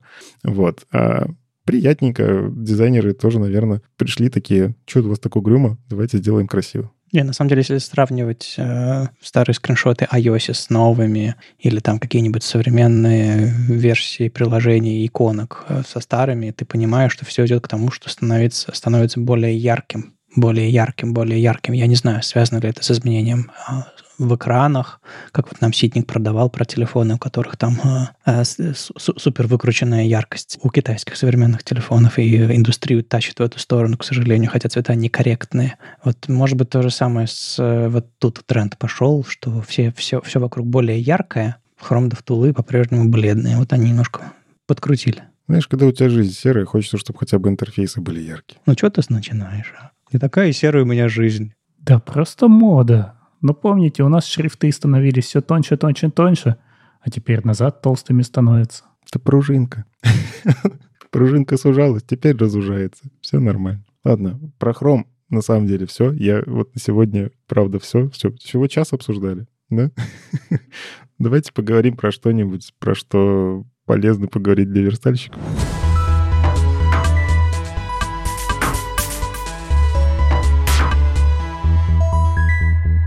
Я тут, как обычно, в шляпе верстальщика сижу, потому что, ну, моя любимая, э, возиться с интерфейсами.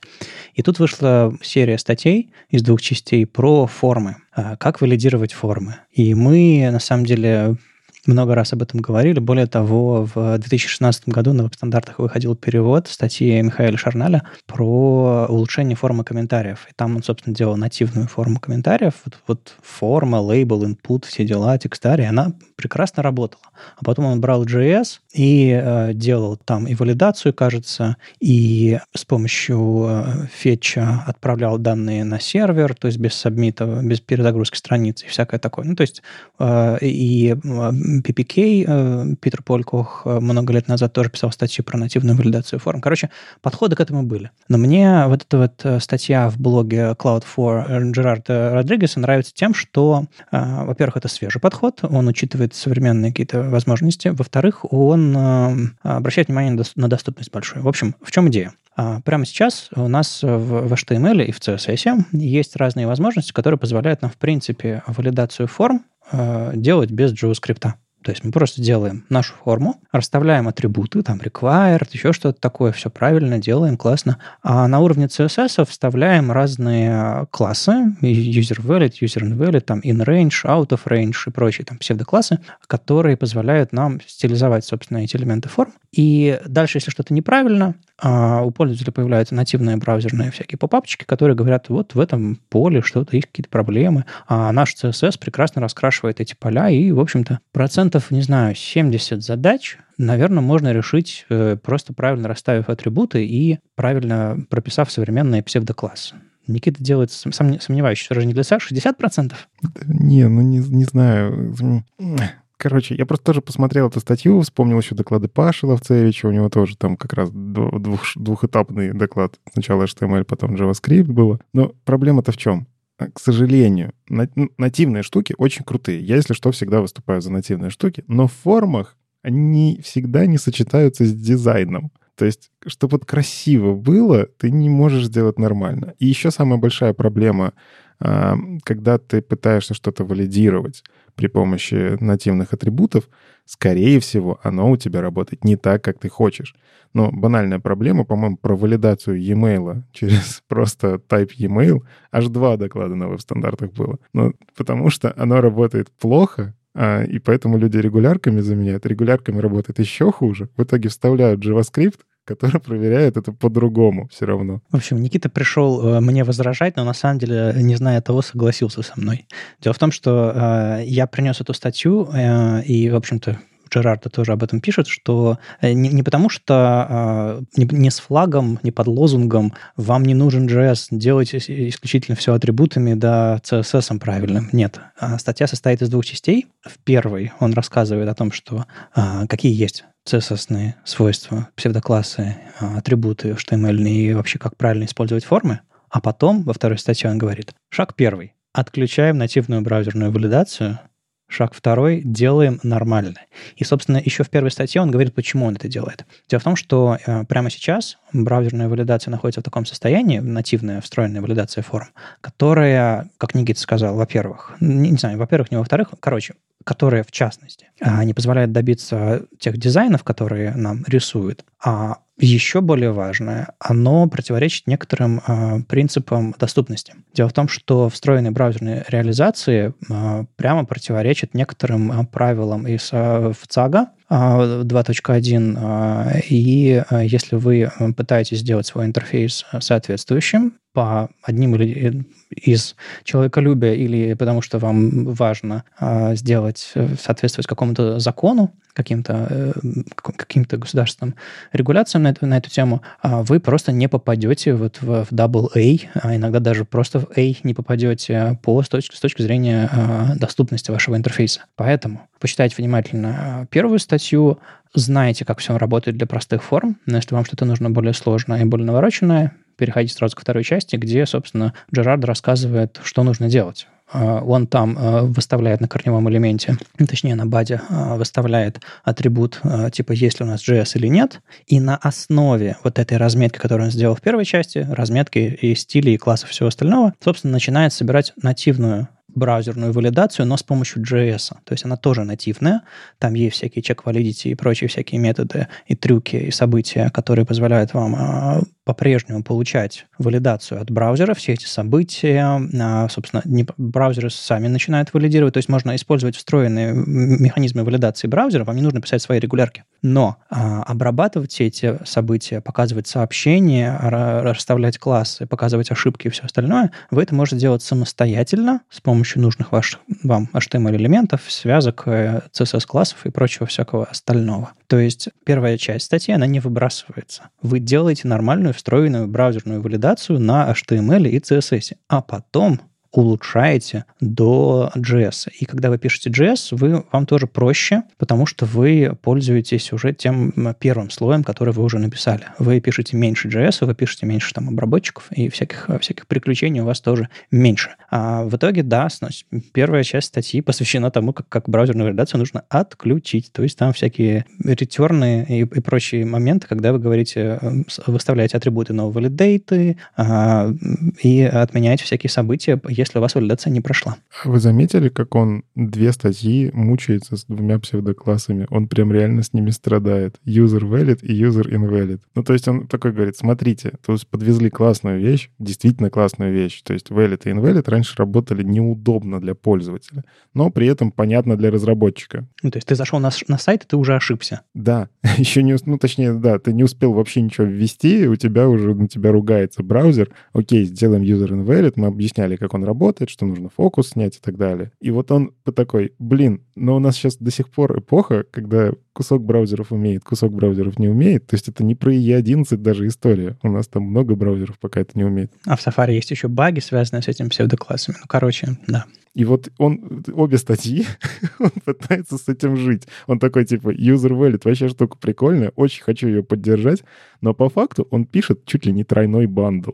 Меня вот это смутило, и мне кажется, вот что отпугивает разработчиков в этом месте, зачем мне поддерживать тройной бандл? То есть мне нужно поддерживать поведение внутри supports, вне supports, и еще учитывать JS и CSS. Что я сделаю? Я установлю JS-библиотеку, которая делает это все сама. Тройной бандл звучит как что-то из легкой атлетики, ну, какой-то прыжок. Или что это? Что это? Ну, в смысле, ты пишешь три поведения. Вот мне всегда что смущало в суппорт. У тебя в разных частях кода описано поведение. Ты это имеешь в виду? Для трех разных случаев, да.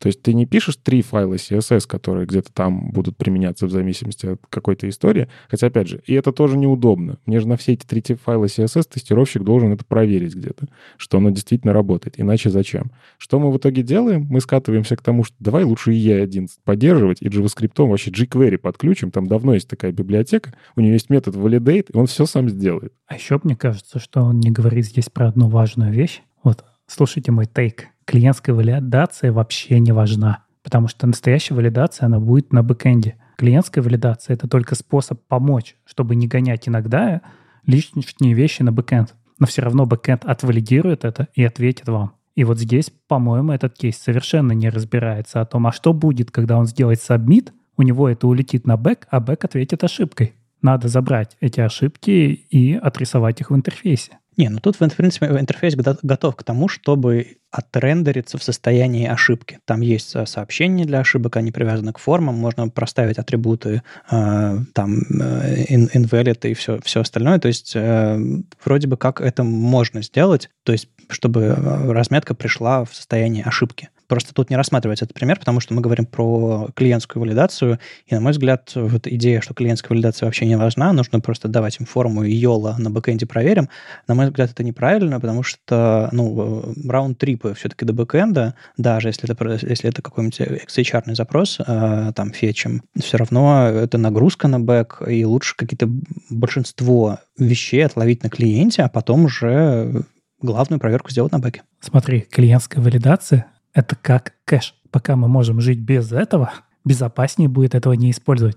Потому что у нас может разойтись валидация. Мы написали какие-то функции на клиенте, как-то что-то проверили, и другие функции на бете. Да еще и на разных языках иногда. Там на Java, тут на JavaScript. И здесь ваша валидация не пропустила то, что на самом деле является валидным на бете. Или наоборот. Ну, э, это не совсем разный код. Это, в принципе, но это, это очень часто такое бывает, это, это, это называется бизнес-логика. Это не, не столько там алгоритм э, регулярка, еще что-то такое, это дело, дело не хитрое, как бы сметчить это где-то, а, а вот именно что бизнес-логика поведения. И, ну, я не, нет адекватных способов по-прежнему, мне кажется, кроме как использовать один и тот же язык программирования, JavaScript и на бэке, и на клиенте. А, нет более адекватных способов а, иметь одну и ту же кодовую базу для клиента и, и, и для сервера. Адекватный способ — это проектировать формы так, чтобы они рассчитывали рассчитывали на то, что когда прошла валидация на клиенте, дальше сервер тоже может ответить ошибками, и они должны уметь с этим тоже работать и дорисовать их в этом случае. Ну, извини, статью писал не бэкэндер. А зря. Не, ну заход хороший. Мне, мне нравится этот тейк, как бы засчитан, все, все, все классно. Победитель этого раунда очевиден. Но статья, она все-таки фокусируется на интерфейсе. И если мы говорим про интерфейс, э, важно понимать, что это все потом отправляется на бэкэнд, и должен прийти какой-то ответ. Но мне кажется, скажем, архитектура всего этого готова к тому, чтобы получить ответ с бэкэнда неправильный, а показать его, а, и чтобы пользователь дальше мог продолжить делать что-то с интерфейсом. А, не, не, не стоит все-таки полностью уходить вот в это вот, а, в отрицание клиентской валидации. Мне кажется, эта штука может помочь пользователю лучше понять вашу форму. А вот поэтому люди когда-то и очень любили языки такие, как PHP или там Ruby, или что-нибудь там на Python, где у нас и back, и front, потому что их фреймворки это учитывали из коробки. Uh-huh. Там были готовые решения, что ты постом форму отправляешь, а он это сразу рисует, и у тебя формочка собирается прекрасная. И вот когда пришли во фронтенд, а у нас есть JS, а там другой язык, они друг друга не понимают, и так, опа, а формы-то, оказывается, делать намного сложнее, чем мы думали. Не, ну подожди, на бэке Java, тут JavaScript, нет? Не одно и то же. Ну, почти-почти где-то рядом. Близко близко. В общем, э, читайте статью «Свеженький, свеженький подход к валидации форм». Э, на клиенте, и мне нравится подход с прогрессивным улучшением. Мне нравится, что тут очень хорошо думается про доступность, и мне кажется, даже а, тут привлекали прям экспертов, Адриана Розелли, еще кого-то, а, чтобы поревьюить эту статью. Код есть на GitHub. А, если есть что-то на GitHub, можно завести issue, можно прислать pull request, you know. А, так что если у вас есть какие-то правки, а, можно, можно тоже приходить. Э, ребята а, из Cloud4, в принципе, у них даже и комменты есть на сайте. В общем, а, если, можно им в почту написать. То есть не то, чтобы из этого в, в, родится какая-нибудь, не знаю, NPM-пакет, и это можно будет использовать как, как какое-то решение, но сам подход провоцирует вас на то, чтобы знать и думать, и помнить, и, может быть, даже периодически обращаться к, этому, к, этой, к этим статьям, чтобы сделать ваши формы хорошими. Мне кажется, когда мы собираем у пользователей данные, это безумно важно, и если мы поставим меньше препятствий на пути к тому, чтобы они, собственно, дали нам свою информацию а, и зарегистрировались у нас, купили у нас что-то, э, э, мне кажется, это будет не просто вы сделали свою работу хорошо, как, не знаю, как фронтендер, и пользователям стало удобно, это еще и здорово аффектит бизнес, который, собственно, получает свои продажи, регистрации, конверсии и все остальное. Так что не забывайте про формы, это очень важно, мне кажется, этот подход э, с прогрессивным улучшением форм имеет право на жизнь, но, как сказал Андрей, не забывайте про бэкэнд. Ну и раз у нас тут э, Андрей со своим тейком вышел, э, давайте дадим э, второй шанс, второй подход к снаряду.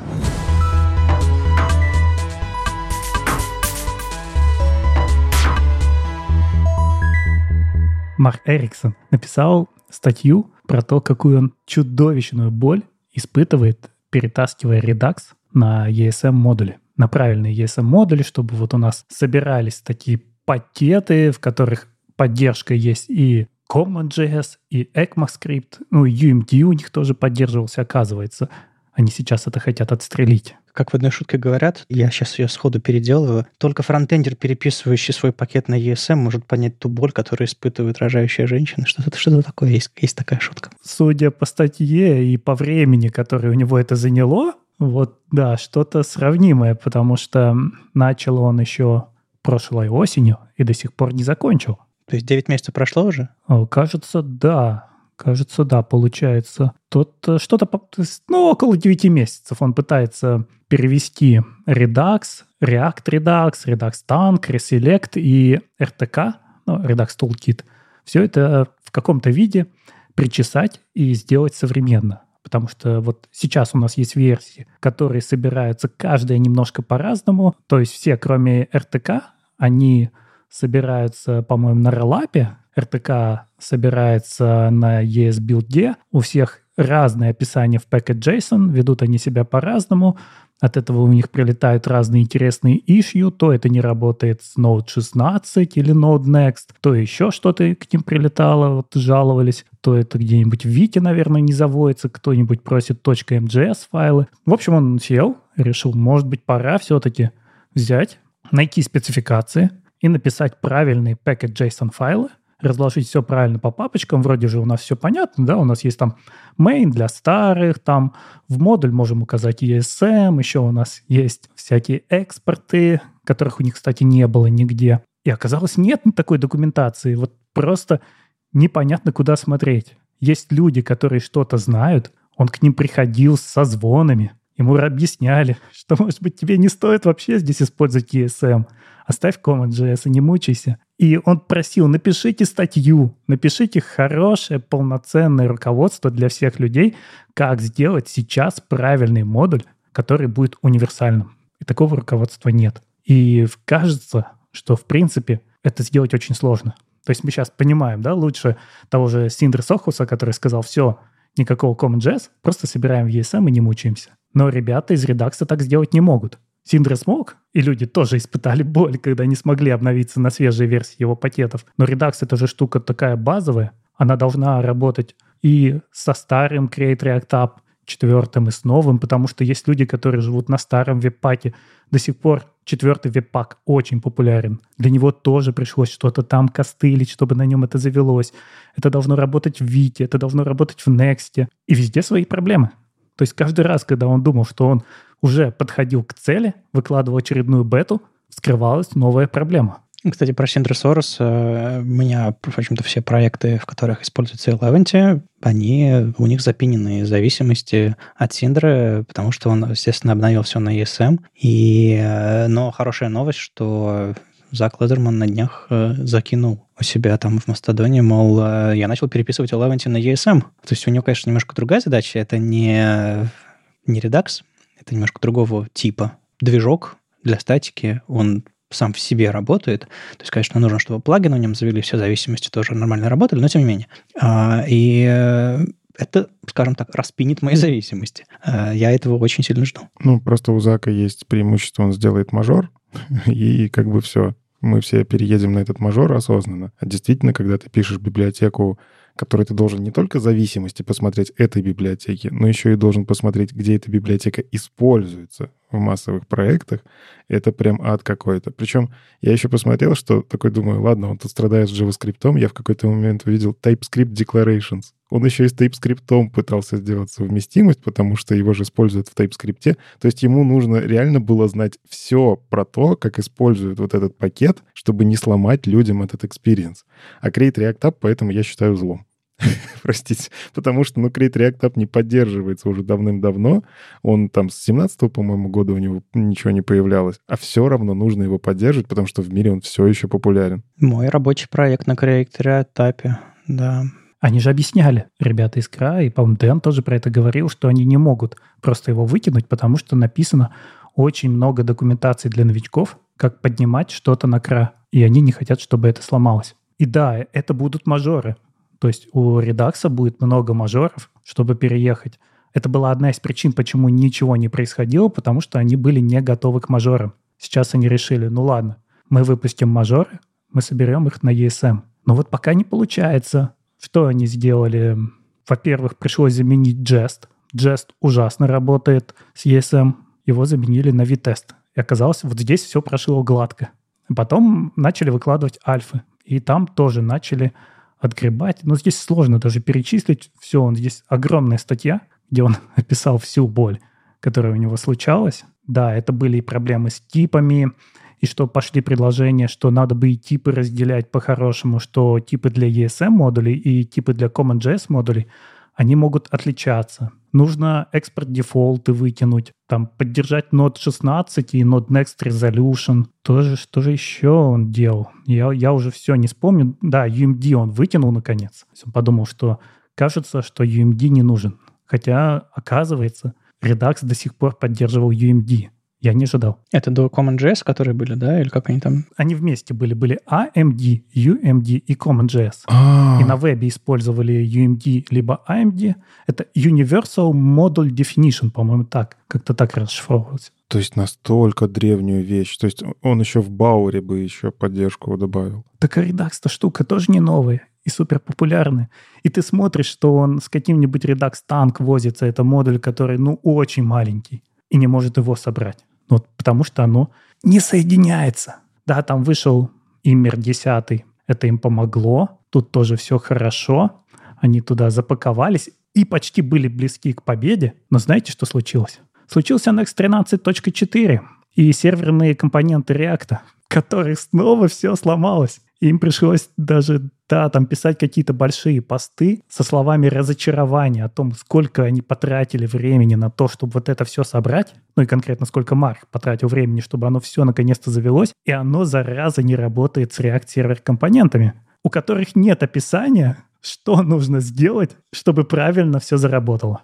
Там тоже какая-то проблема, по-моему, с экспорт-дефолтами возникла. Ну вот на самом деле же, я вот смотрю на эту статью и понимаю, что мы на модули-то еще не скоро перейдем. Ну то есть здесь яркий пример того, как э, разработчики очень популярной библиотеки пытаются, и у них есть на это как бы нужда, потому что все-таки мы все понимаем плюсы модулей, они есть, они, ну, типа, я хочу перейти на модули, там банально тупо быстрее собирается, работает. То есть я, не знаю, если, могу собирать проект не 5 минут, а 2 минуты, я хочу это делать. Но, очень много но, у нас огромная экосистема, которая вот прям заточена под CommonJS, заточена под то, как писали раньше, там require никаких импортов, там используется то, что невозможно полностью перенести, и вот когда мы все-таки сможем-то на эти модули перейти? Вот мне кажется, когда все крупные игроки придумают аналоги, ну, условно, вот э, когда мы говорим про вид, а, он сделал небольшую революцию в этом месте. Он начал работать с чем-то, с чем раньше остальные сборщики не работали, и многие начали на него переезжать. Да? И вот условно, если веб-пак умрет, вид выиграет вообще везде, и все забудут про веб-пак, было бы прикольно, уже гораздо проще. Но веб-пак не умрет. Он же есть в зависимостях у тех проектов, которые никак не обновлятся на модуле. Да, Марк про это и говорит, что какие-то вещи я не могу удалить, только потому, что у меня нет гарантии, что ее не использует какой-нибудь хитрый сборщик. И они все время всплывают. И поэтому РТК все еще 2.0 не выпущен. Вот он очень устал, он очень выиграл за этот год, но он пока не может выпустить версию 2.0. Может быть, дело в том, что у нас э, кто-то должен пройти через этот огонь, чтобы всем дальше стало проще. Ну, то есть, условно, если он собрал такую большую, большущую базу знаний, я, я много раз, на самом деле, в своей, в своей жизни сталкивался с такими блокпостами, в которых люди сидят и собирают весь свой опыт, там миллион ссылок, ты по ним ходишь и находишь какую-то вот комбинацию решений, которые тебе подходят. И они безумно полезны, эти статьи, э, и вот этот вот его поход в сторону ESM, а он, безусловно, будет полезен всем, кто будет тоже переходить. Более того, он ведь собирает какой-то сетап, который плюс-минус универсальный э, для, и подойдет для всех сборщиков всех инструментов современных и даже старых. То есть можно будет некоторые вещи просто взять, использовать и переписать, э, пройдя по, вот, по, его, по его шагам. То есть боль-то, боль-то болезненная, но переживший ее один раз э, поделится с другими. А не факт, что поделится. И опять же, эта боль, она же никуда особо-то не уйдет. Он сделал по факту патчи под свой проект. У них очень много кастомщины в редакции, которые ты не сможешь переиспользовать. То есть он говорит, я вот конкретно вот здесь сделал вот так, потому что мы знаем, что есть вот такая зависимость. То есть мне вот, допустим, в моих пакетах это знание бесполезно, хотя я могу наткнуться на что-то другое. И мне в целом кажется, что ESM, с одной стороны, это, в принципе, ошибка. Ну, то есть я, в принципе, считаю, что ESM как явление то, как оно появилось у нас, эм, оно ошибочно. Но я не знаю, какую альтернативу. То есть я не могу придумать чего-то, что-то, что было бы лучше. Ты имеешь в виду то, то как они на уровне ноды и JS договорились э, его внедрить, вот это было ошибкой? Это же не нода, это же TC39. Ну, типа, это ECMAScript. Ну да, нет, я имею в виду, вот как они, как они, они, ну, они же все кто там JavaScript использует и специфицирует, они же все договаривались как-то. Ну, не все. Есть комитет, который принимает. Да, они, конечно, исследования проводили. Но мое просто мнение, что нельзя такие радикальные вещи вводить без плана на переход. То есть, если ты просто предлагаешь крутое какое-то решение, оно действительно крутое, его действительно сообщество продумало, его очень долго продумывали. Забыли про наду, правда, в какой-то момент. То есть это скорее про браузеры было. Вот, потом, а, нам же еще в ноде это надо сделать. Окей, в ноде там несколько мажоров пытались это подключить с флагами, не с флагами. То есть придумали штуку, а теперь давайте, как хотите, так и внедряйте. Вот это была ошибка, вот этого мне не хватило, потому что мы уже, ну, который год это обсуждаем. Со спецификациями браузерными это все-таки немножко по-другому происходит. Там скорее Махач идет на этапе спеки, там приходят все и говорят, мы сейчас попробуем реализовать. Ну, то есть обязательный этап внедрения спеки — это какой-то браузер попробовал реализовать и сказал, да, у нас это получилось, это действительно возможно. И только после этого пользователи страдают с этим уже с внедрением, и, скорее всего, даже и не страдают. Не, ну есть же путь без таких страданий. Это сделать, как говорит Синдра. Вытянуть CommonJS и использовать только ESM. И вот здесь Марк консультировался с Матеушем Бржински, который maintainит Emotion, Preconstruct, еще что-то. И Матеуш говорил о том, что в принципе, ошибка — это вот эти модули, которые собираются такими двойными пакетами и под то, и под то, потому что от этого всплывает очень много проблем в итоге. Иногда у вас могут даже заехать два экземпляра того же, не знаю, там, Лодеша, который CommonJS и ESM. И вот здесь проблема. То есть не проблема в спецификации, а проблема, как подружить CommonJS и ESM.